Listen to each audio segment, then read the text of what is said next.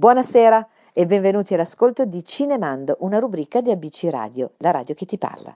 Io sono Raffaella e vi ringrazio per i vostri messaggi perché mi fa davvero molto, molto piacere e significa che riesco a farvi un po' di compagnia.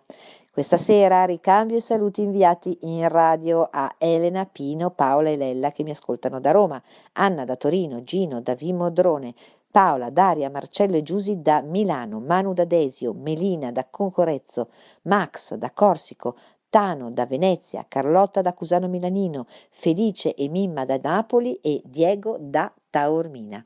Grazie a tutti voi. Come sempre vi ricordo il numero di telefono di ABC Radio che è il 342 1897 551.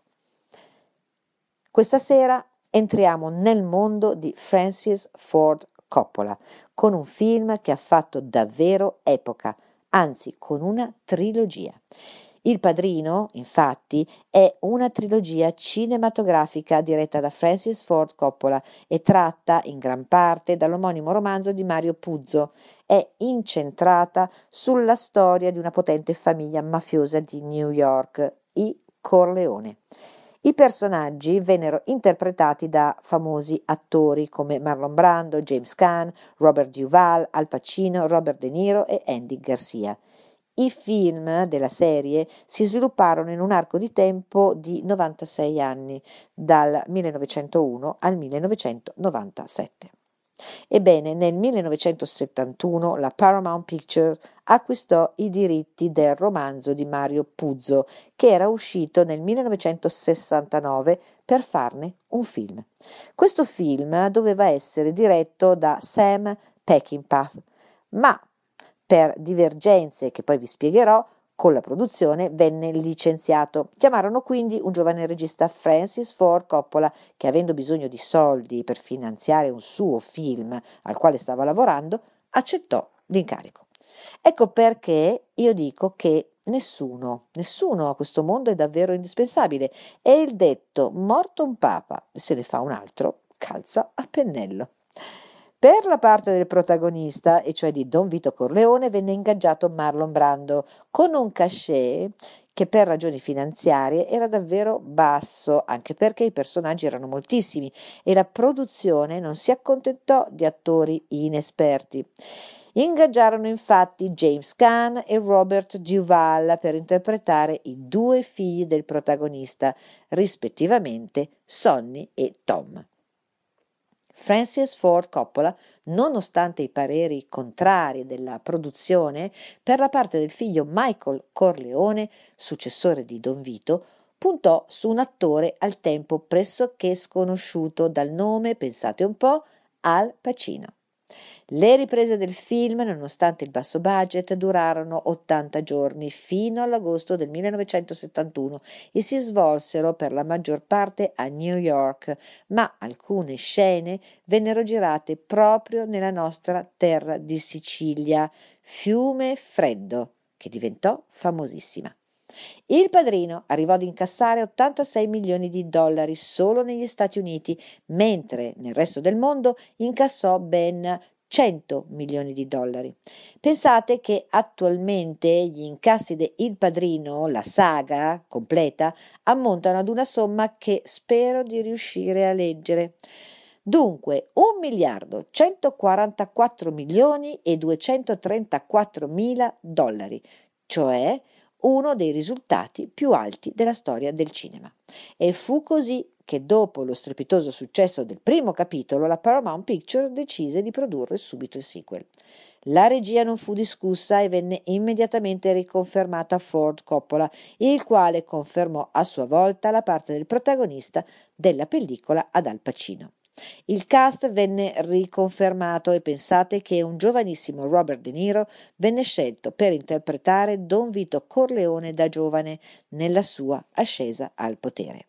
Insomma, due future stelle del firmamento hollywoodiano si ritrovano nello stesso film e sappiate che in seguito i due attori, Robert De Niro e Al Pacino, non si incroceranno fino alle riprese di Hit, la sfida nel 1995.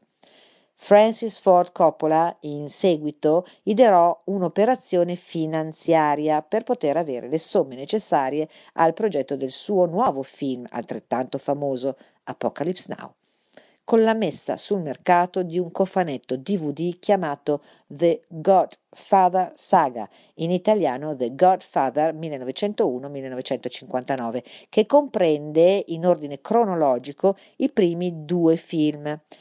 Peraltro, peraltro, con Il padrino parte seconda, il regista considerava conclusa la saga della famiglia Corleone. Ma nel 1989 Coppola accettò una nuova richiesta della Paramount che gli propose di realizzare anche il terzo film della saga, e cioè Il padrino parte terza. D'altra parte, in quel periodo Coppola navigava in crisi finanziaria a causa di insuccessi di altri suoi film precedenti. Per la sceneggiatura venne riconfermato, oltre a Coppola, anche Mario Puzzo, lo scrittore del romanzo, mentre per le musiche arrivò alla supervisione Carmine Coppola, padre del regista che chiamò il fantastico Nino Rota. Anche Al Pacino venne riconfermato nel suo ruolo di Michael, ma non tornò Robert Duval e al suo posto arrivò Andy Garcia che interpretò il figlio illegittimo di Sonny. Nel Padrino, parte terza, si aggiunsero al cast Sofia Coppola, figlia del regista, e Frank D'Ambrosio, entrambi nel ruolo dei rispettivi figli di Michael Corleone. Restate con me, dopo lo stacco musicale vi dirò di più sul film Il Padrino.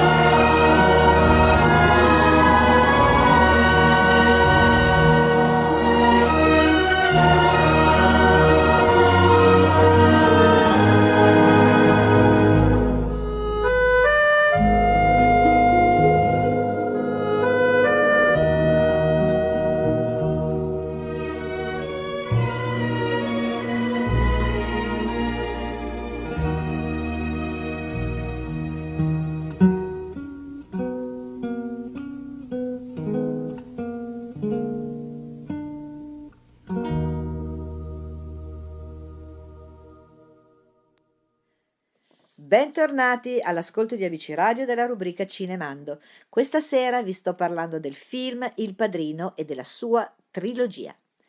Il produttore Robert Evans, presidente della Paramount, era convinto che ci volesse un regista italo-statunitense, perciò il primo ad essere contattato per la regia del Padrino fu Sergio Leone. Lui rifiutò perché era già totalmente immerso nel suo ambizioso progetto, e cioè dal film C'era una volta in America, che uscì nel 1984.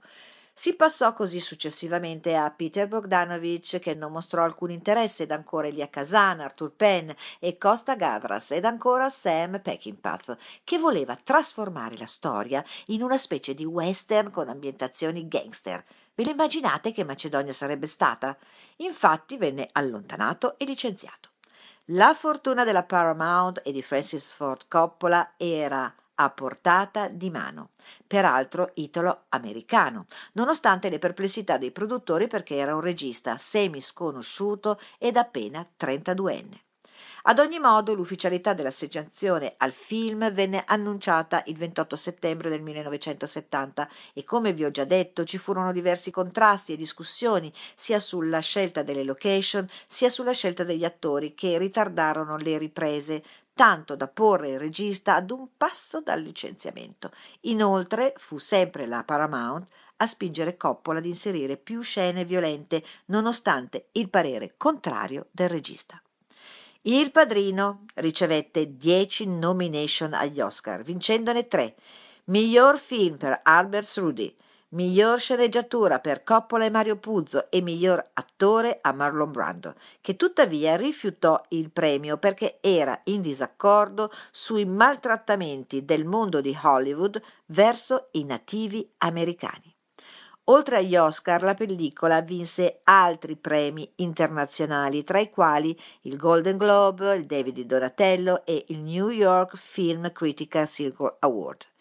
Il film è stato scelto dall'American Film Institute come il secondo miglior film di sempre, dopo Quarto potere di Orson Welles, ma prima di Casablanca di Michael Curtiz. Ma chi è Francis Ford Coppola. Lui nasce a Detroit, nel Michigan, il 7 aprile del 1939, figlio di immigrati italiani originari della provincia di Matera. Insieme a diversi colleghi come Martin Scorsese, Stanley Kubrick, Brian De Palma, Steven Spielberg e George Lucas, è considerato uno dei maggiori cineasti della storia del cinema ed ha contribuito in maniera davvero determinante alla rinascita della New Hollywood, consacrandosi autore di grande prestigio con la regia di diverse pellicole, tra le quali Il Padrino, La Conversazione, Il Padrino parte seconda, Apocalypse Now e Dracula di Bram Stoker. È uno dei dieci cineasti insigniti sia del premio Oscar alla migliore sceneggiatura originale che di quello alla migliore sceneggiatura non originale. Ha vinto sei Golden Globe, tre David di Donatello, due Palme d'Oro e un premio BAFTA ed ha inoltre ricevuto il Leone d'Oro alla carriera alla Mostra internazionale d'arte cinematografica del 1992. Trionfò al premio Oscar del 1971 grazie a Patton Generale d'Acciaio e nel 1973 grazie a Il Padrino, nonché nel 75 con Il Padrino parte seconda, sempre insieme allo scrittore Mario Puzzo. Dicono fosse uno studente mediocre, interessato all'ingegneria e alla tecnologia e frequentò ben 23 scuole diverse prima di diplomarsi alla North High School. Pensate che ci fu un tempo in cui venne impiegato come flautista presso l'Orchestra Sinfonica di Detroit. Ma sapete perché ha come secondo nome Ford? Questo secondo nome lo ha ricevuto in onore di Harry Ford, non solo perché è nato presso il Harry Ford Hospital, ma anche perché suo padre, musicista, era flautista arrangiatore e direttore d'orchestra per The Ford Sunday Evening Hour, una serie radiofonica serale di musiche da concerto della durata di un'ora sponsorizzata dalla Ford Motor Company. Restate con me dopo lo stacco musicale vi racconterò la trama e i personaggi del film Il Padrino.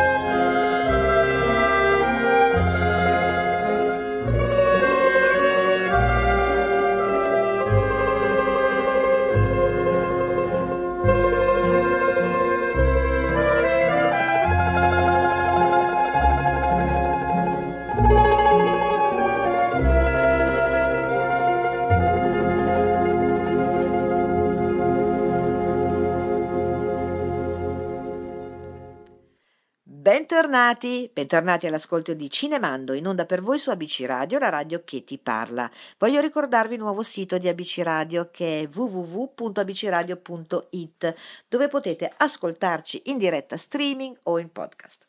Stasera vi sto parlando del film Il Padrino di Francis Ford Coppola.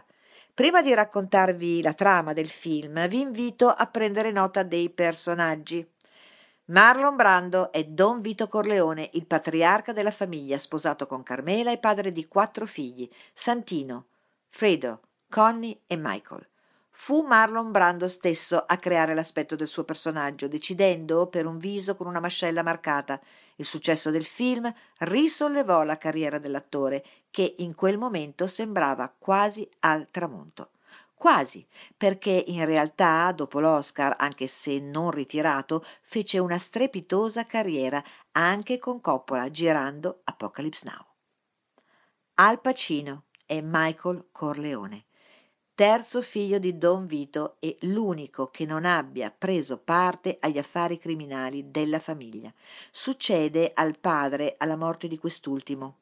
Al Pacino ebbe con questo ruolo la notorietà internazionale che gli permise di entrare tra le star di Hollywood. James Caan è Santino Corleone, detto Sonny, primogenito di Don Vito. Inizialmente tutti credono che sarà lui a succedere al padre, ma dopo essere rimasto ucciso in un attentato, Don Vito sceglierà Michael. Con questo film James Caan ottenne la sua prima nomination all'Oscar. Richard Castellano è Peter Clemenza, uno dei capiregime della famiglia Corleone. Egli è un vecchio amico di Don Vito e Salvatore Tessio. Robert Duval e Tom Hagen, figlio adottivo di Don Vito, consigliere e avvocato di famiglia. Alla fine Michael, su consiglio del padre, gli toglierà la carica di consigliere. Diane Keaton è Kay Adams, fidanzata e poi moglie di Michael. Insieme avranno due figli, Anthony e Mary.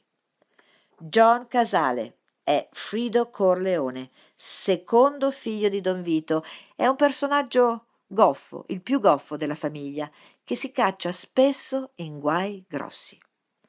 Talia Shire è Connie Corleone, quarta ed unica figlia femmina di Don Vito e si sposa con Carlo Rizzi, il quale spesso la maltratta. Abe Vigoda è Salvatore Tessio, altro caporegime della famiglia insieme a Peter Clemenza. Al Lettieri è Virgil Sollozzo, mafioso, nemico dei Corleone, organizza l'attentato a Don Vito e viene ucciso da Michael in un ristorante. Gianni Russo è Carlo Rizzi, marito di Connie, che maltratta continuamente, tradisce Santino facendolo uccidere. Lenny Montana è Luca Brasi, sicario dei Corleone. New York, 1945. Vito Corleone, padrino della famiglia Corleone, è un immigrato siciliano. È diventato, dopo anni di crimine, un grande padrino, ossia il capo di un'importante famiglia mafiosa. Don Vito è diventato il principale organizzatore del gioco d'azzardo illegale, della prostituzione e dei racket sindacali. È il più potente tra i cinque capi mafia italo-americani della città. La sua organizzazione gestisce un enorme giro di affari illegali. A casa sua hanno luogo incessanti processioni di persone che gli chiedono udienza e favori, uccidere qualcuno, ottenere appalti. Dopo il fastoso matrimonio alla siciliana della figlia Connie, Don Vito Corleone riceve Virgil Sollozzo, un pericoloso trafficante di droga chiamato il Turco, affiliato al clan Tattaglia, una delle cinque famiglie newyorkesi che gli chiede protezione e l'appoggio finanziario di un milione di dollari per impiantare un traffico di stupefacenti di vasta portata. Il boss però rifiuta, rifiuta il proprio appoggio al nascente affare della droga, nonostante il parere favorevole di Santino ed è il figliastro Tom. Scoppia così tra le famiglie una terribile e sanguinaria guerra, fatta di reciproci attentati ai principali capi e rappresentanti. Quando però Don Vito viene gravemente ferito in un attentato, è il figlio Michael, eroe di guerra e avvocato, che il patriarca avrebbe voluto tenere lontano dagli affari ad affrontare la situazione. Michael convince il fratello Sonny, momentaneamente al comando, a farlo incontrare con Sallozzo per trattare una falsa tregua e ucciderlo. Michael così affronta il trafficante di droga e il capitano di polizia corrotto che lo scorta. Li uccide in un ristorante del Bronx. Per evitare di essere arrestato o ucciso, il giovane lascia quindi gli Stati Uniti e si rifugia in Sicilia. Qui incontra e si innamora di Apollonia, giovane siciliana che sposa, ma che morirà pochi mesi dopo in un attentato con un'autobomba a cui egli scampa fortunosamente. Nel frattempo a New York Santino cade in un'imboscata in cui rimane brutalmente ucciso. Don Vito, appena ripresosi, riassume il comando e, colpito profondamente dalla morte del figlio, decide di porre fine alla faida, convocando un incontro tra i capi delle principali famiglie mafiose per contrattare una tregua. Durante l'incontro i boss decidono di permettere lo spaccio di droga, con alcune regole che tutti dovranno rispettare, pena una nuova guerra. In cambio della pace e della garanzia dell'incolumità di Michael, Don Vito accetta di porre le proprie protezioni giudiziarie al servizio del nascente affare. Restate con me dopo lo stacco musicale vi racconterò cosa capiterà alla famiglia Corleone.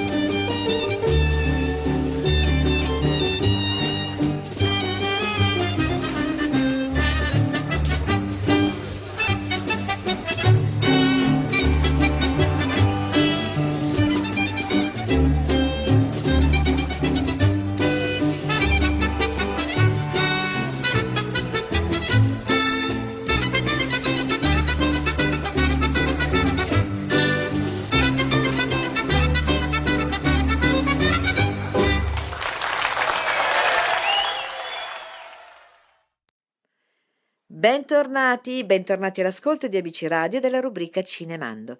Io sono Raffaella e vi invito a scrivermi, se lo volete, a raffiabcradio.gmail.com.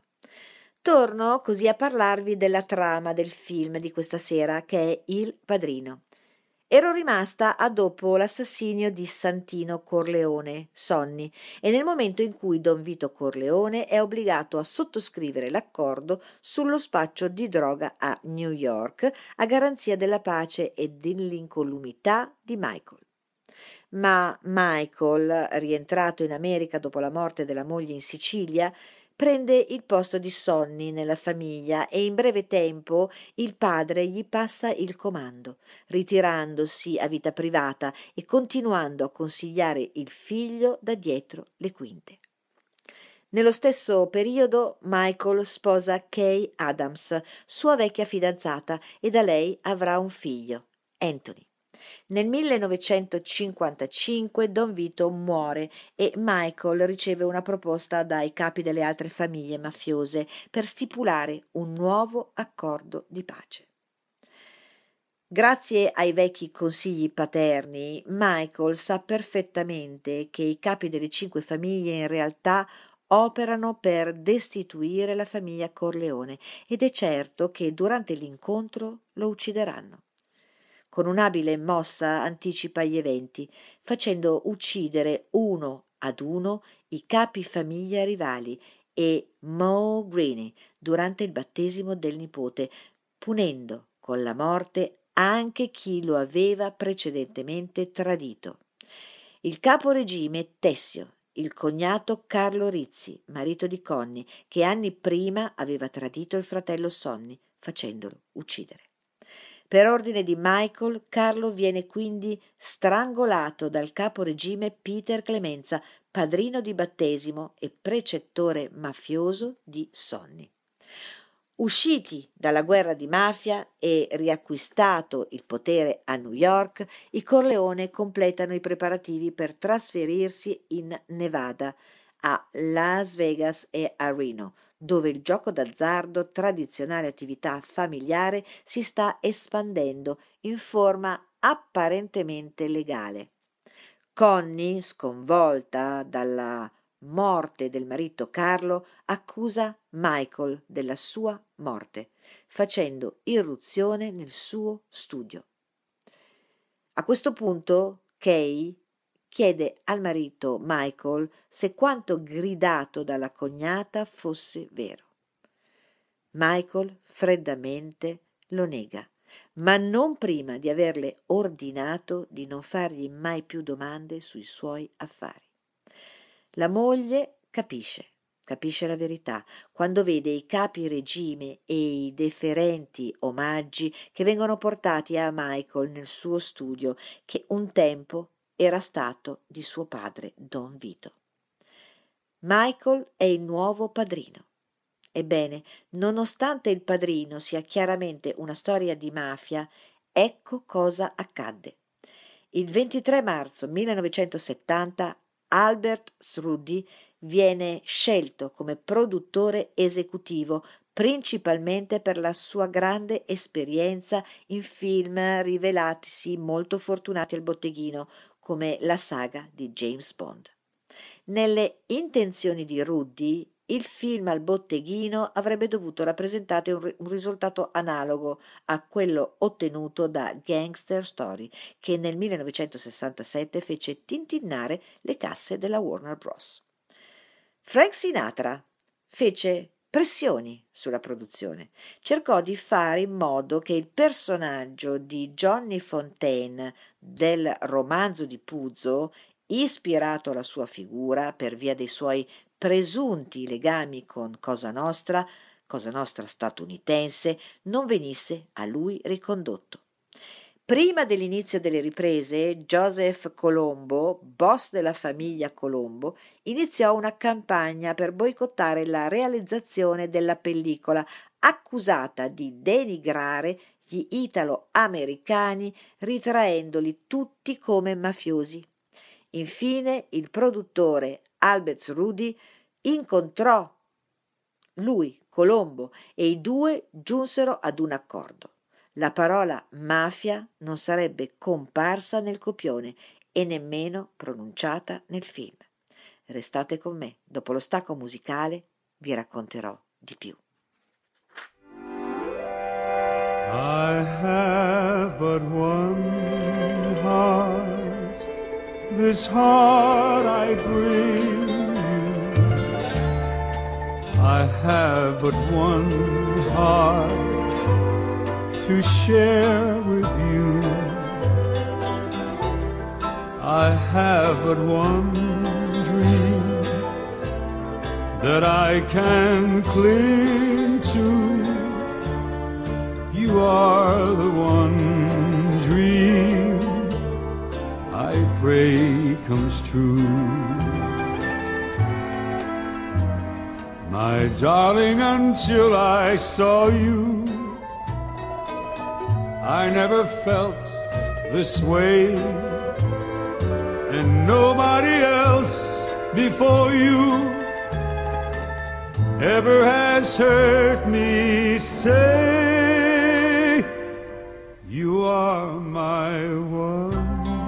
Love, my life I live for you. I have but one heart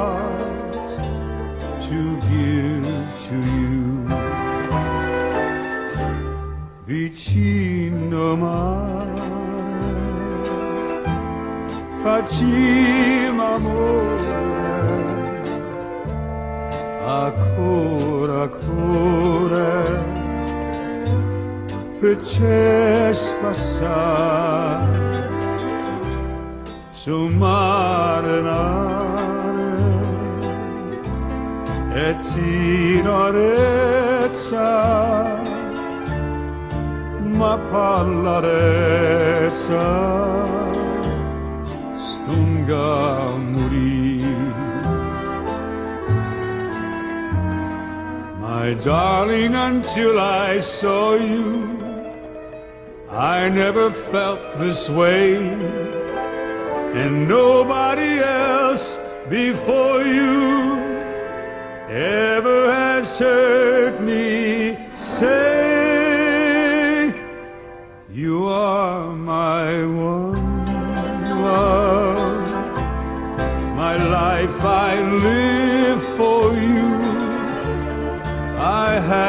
but one heart to give to you.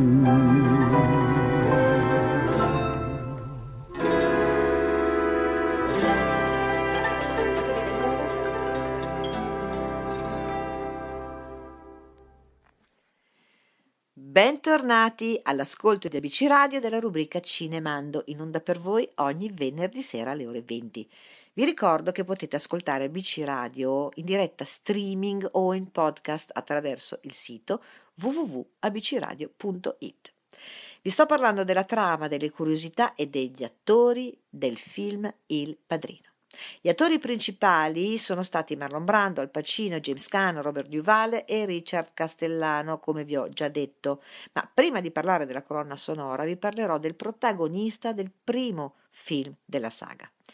Marlon Brando, nato a Omaha 3 aprile 1924 e scomparso a Los Angeles il 1 luglio del 2004, è stato un attore statunitense dotato di grande forza espressiva e della capacità di infondere a ogni personaggio qualche cosa di personale. L'attore impone, nella metà degli anni 50, il nuovo sistema di recitazione dell'Actor Studios, basato sul rivoluzionario metodo Stanislavski. Il suo immedesimarsi, vivendo in empatia col personaggio di turno, rivoluzionò totalmente lo stile recitativo statunitense e mondiale, ancorato alla forte teatralità dell'epoca a favore di un approccio psicologico più marcato dei personaggi da interpretare. Marlon Brando dichiarò Comprendere il pieno significato della vita è il dovere dell'attore, interpretarlo è il suo problema ed esprimerlo è la sua passione. La sua presenza fisica, atletica e imponente, in forte contrasto col viso angelico, si distinse dalla norma degli attori di quel periodo proponendo un nuovo sex symbol ad un'America reduce dalla guerra, stanca di stereotipi e alla ricerca di qualche cosa di imprevedibile. La popolarità la raggiunse nel 1951 con il film Un tram che si chiama Desiderio, tratto dall'omonimo dramma di Tennessee Williams interpretando Stanley Kowalski.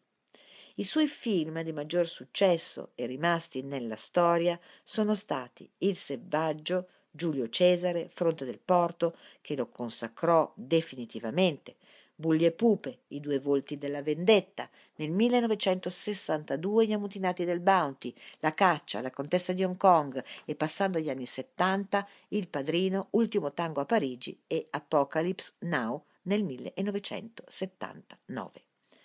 Marlon Brando oltre a sostenere le proteste contro le ingiustizie nei confronti dei nativi americani, tanto da non presentarsi a ritirare un Oscar, è stato anche un attivista sostenendo molte cause, in particolare quella del movimento afroamericano, che lo portò nel 1963 a partecipare attivamente alla marcia su Washington. Lui dichiarò quando i bambini indiani guardano la televisione e guardano i film e quando vedono la loro razza raffigurata com'è nei vostri film, le loro menti si feriscono in modi che noi non possiamo neanche immaginare. L'American Film Institute ha inserito Marlon Brando al quarto posto tra le più grandi star della storia del cinema. La sua vita fu triste e turbolenta. Gli anni di infanzia passata con un padre violento e la paura di essere abbandonato che lo perseguitò anche da adulto. Tre matrimoni falliti, la morte del primogenito Christian per una forte polmonite, ma in particolare quello che accadde a sua figlia Cheyenne. Lo portarono ad avere malesseri continui. Dovete sapere che il suo grande amore fu sicuramente lei, l'attrice Tarita Teripia, conosciuta durante le riprese del film Gli ammutinati del Bounty. Proprio per la sua terza moglie comprò un'isola chiamata Tetiaroa nella Polinesia francese, dove vissero entrambi. Dalla loro relazione nacquero due figli, Simon nel 1963 e Tarita Cheyenne nel 1970. Come dichiarato dalla moglie Tarita nel libro Marlon, il mio amore, la mia ferita, per i primi anni di vita Brando trattò la figlia Cheyenne come una principessa. Ma Cheyenne, che era una malata cronica, malata di depressione, nella sera del 1989, dopo aver litigato con il fidanzato Dag, ebbe un grave incidente stradale che le sfigurò il volto. Papà Brando contattò i migliori chirurghi plastici di tutto il mondo, commentando così la sua decisione. Spenderò miliardi, ma, ma la farò bella, bella come prima e i chirurghi riuscirono a ricostruire il volto e alla ragazza rimasero solo due cicatrici. Le tragedie però erano in agguato. Il primogenito Christian una sera uccise il fidanzato di Cheyenne, Dag, e fu condannato a dieci anni di prigione, scontandone poi in seguito solo cinque per buona condotta. Cheyenne, che continuava ad entrare ed uscire dalle cliniche psichiatriche per aver tentato due volte il suicidio, fu nel 1991 accusata di complicità nell'omicidio di Dag ed in seguito però scagionata nel 1993.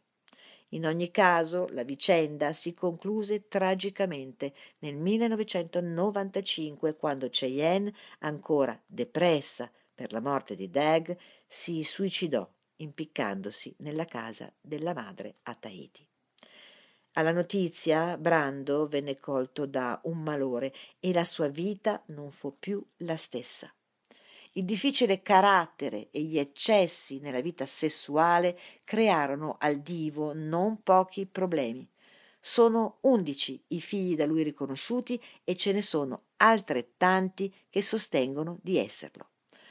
Marlon Brando muore durante una crisi respiratoria il 2 luglio del, mille, del 2004 a 80 anni, mentre era obbligato su una sedia a rotelle pesando circa 150 kg. Brando è stato uno dei divi di Hollywood che ricorderemo con i suoi film e ha lasciato dietro di sé il mito della sua persona. Restate con me dopo lo stacco musicale, vi parlerò della colonna sonora del film Il Padrino.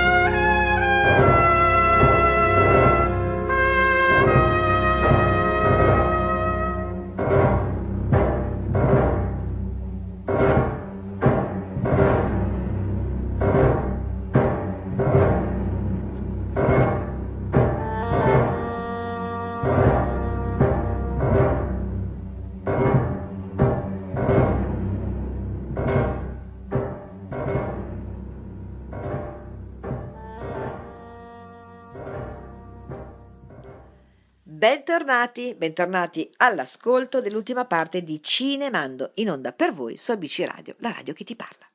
Il primo capitolo del Padrino è uscito nel 1972 e contemporaneamente sotto la Paramount Records è stata rilasciata come album la colonna sonora nel 1991 in versione CD dalla casa discografica MCA. Una colonna sonora diventata un capolavoro assoluto, un capolavoro assoluto della storia del cinema, tra le più famose e celebrate ancora oggi, oggetto di cover e di interpretazioni in tutti i generi musicali. Sono presenti all'interno 12 tracce composte in totalità da Nino Rota e dirette da Carlo Savina. Tra tutte le canzoni presenti, il pezzo I Have But One Heart è stato cantato da Al Martino, che nel film interpreta il personaggio di Johnny Fontane. Nella tracklist possiamo ascoltare Speak Softly Love, oppure Love Team from the Godfather. Si tratta di un brano musicale diventato celeberrimo nella versione strumentale, conosciuta nel tempo semplicemente come The Godfather Team. Speak Softly Love è la versione con il testo, scritto da Larry Cusick. La musica invece è di Nino Rota ed è presente anche nei due successivi capitoli della saga. Come scrive nel suo articolo Fabrizio Ricciardi, The Godfather Team, che doveva accompagnare l'arrivo di Michael Corleone in Sicilia, fu commissionato a Rota con estrema urgenza.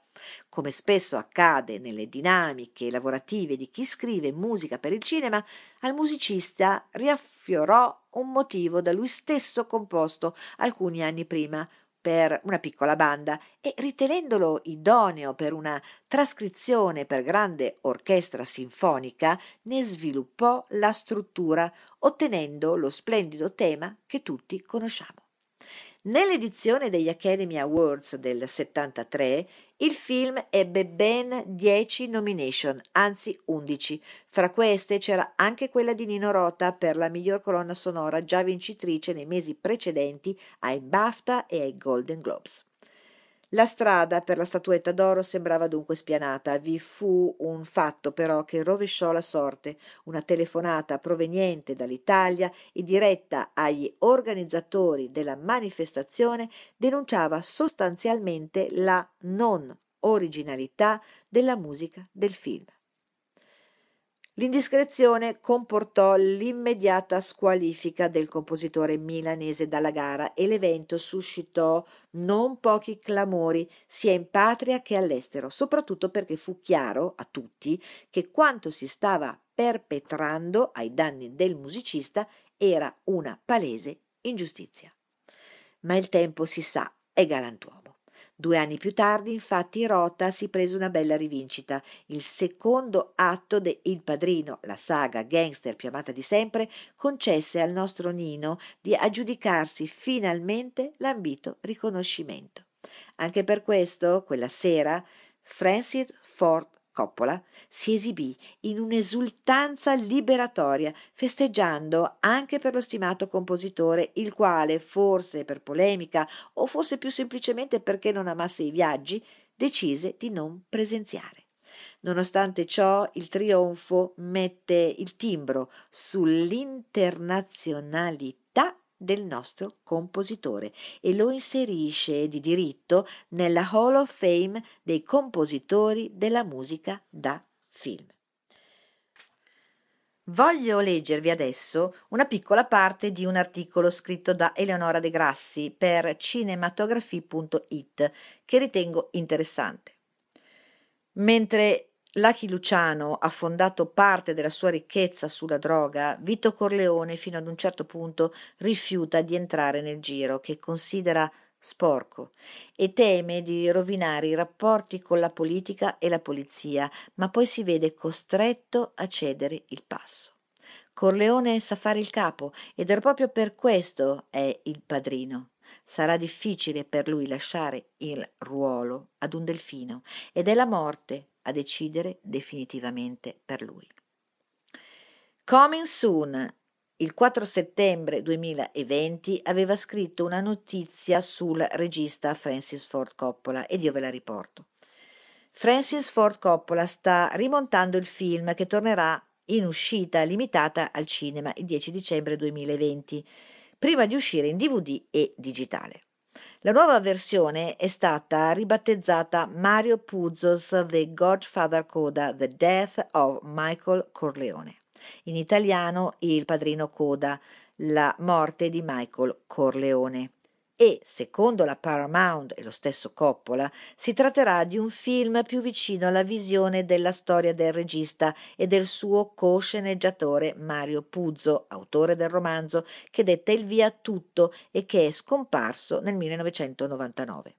Ebbene, dopo questa news, dichiarazione della Paramount Pictures, si sono scatenate le voci su un possibile quarto film.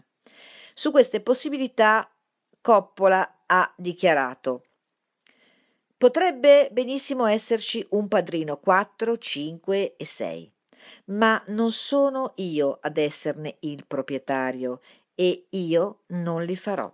Sono vecchio e ho sentito un senso di completezza già dopo il primo. D'altra parte, Il Padrino è un film senza tempo e si possono sicuramente fare tutti i sequel o i prequel che si vogliono. Con questo ultimo commento io, Raffaella, vi auguro una buona serata consigliandovi di vedere il film Il Padrino quando ne avrete l'occasione, se non lo avete ancora fatto. Io vi aspetto ancora all'ascolto di ABC Radio e della rubrica Cinemando venerdì prossimo alle ore 20.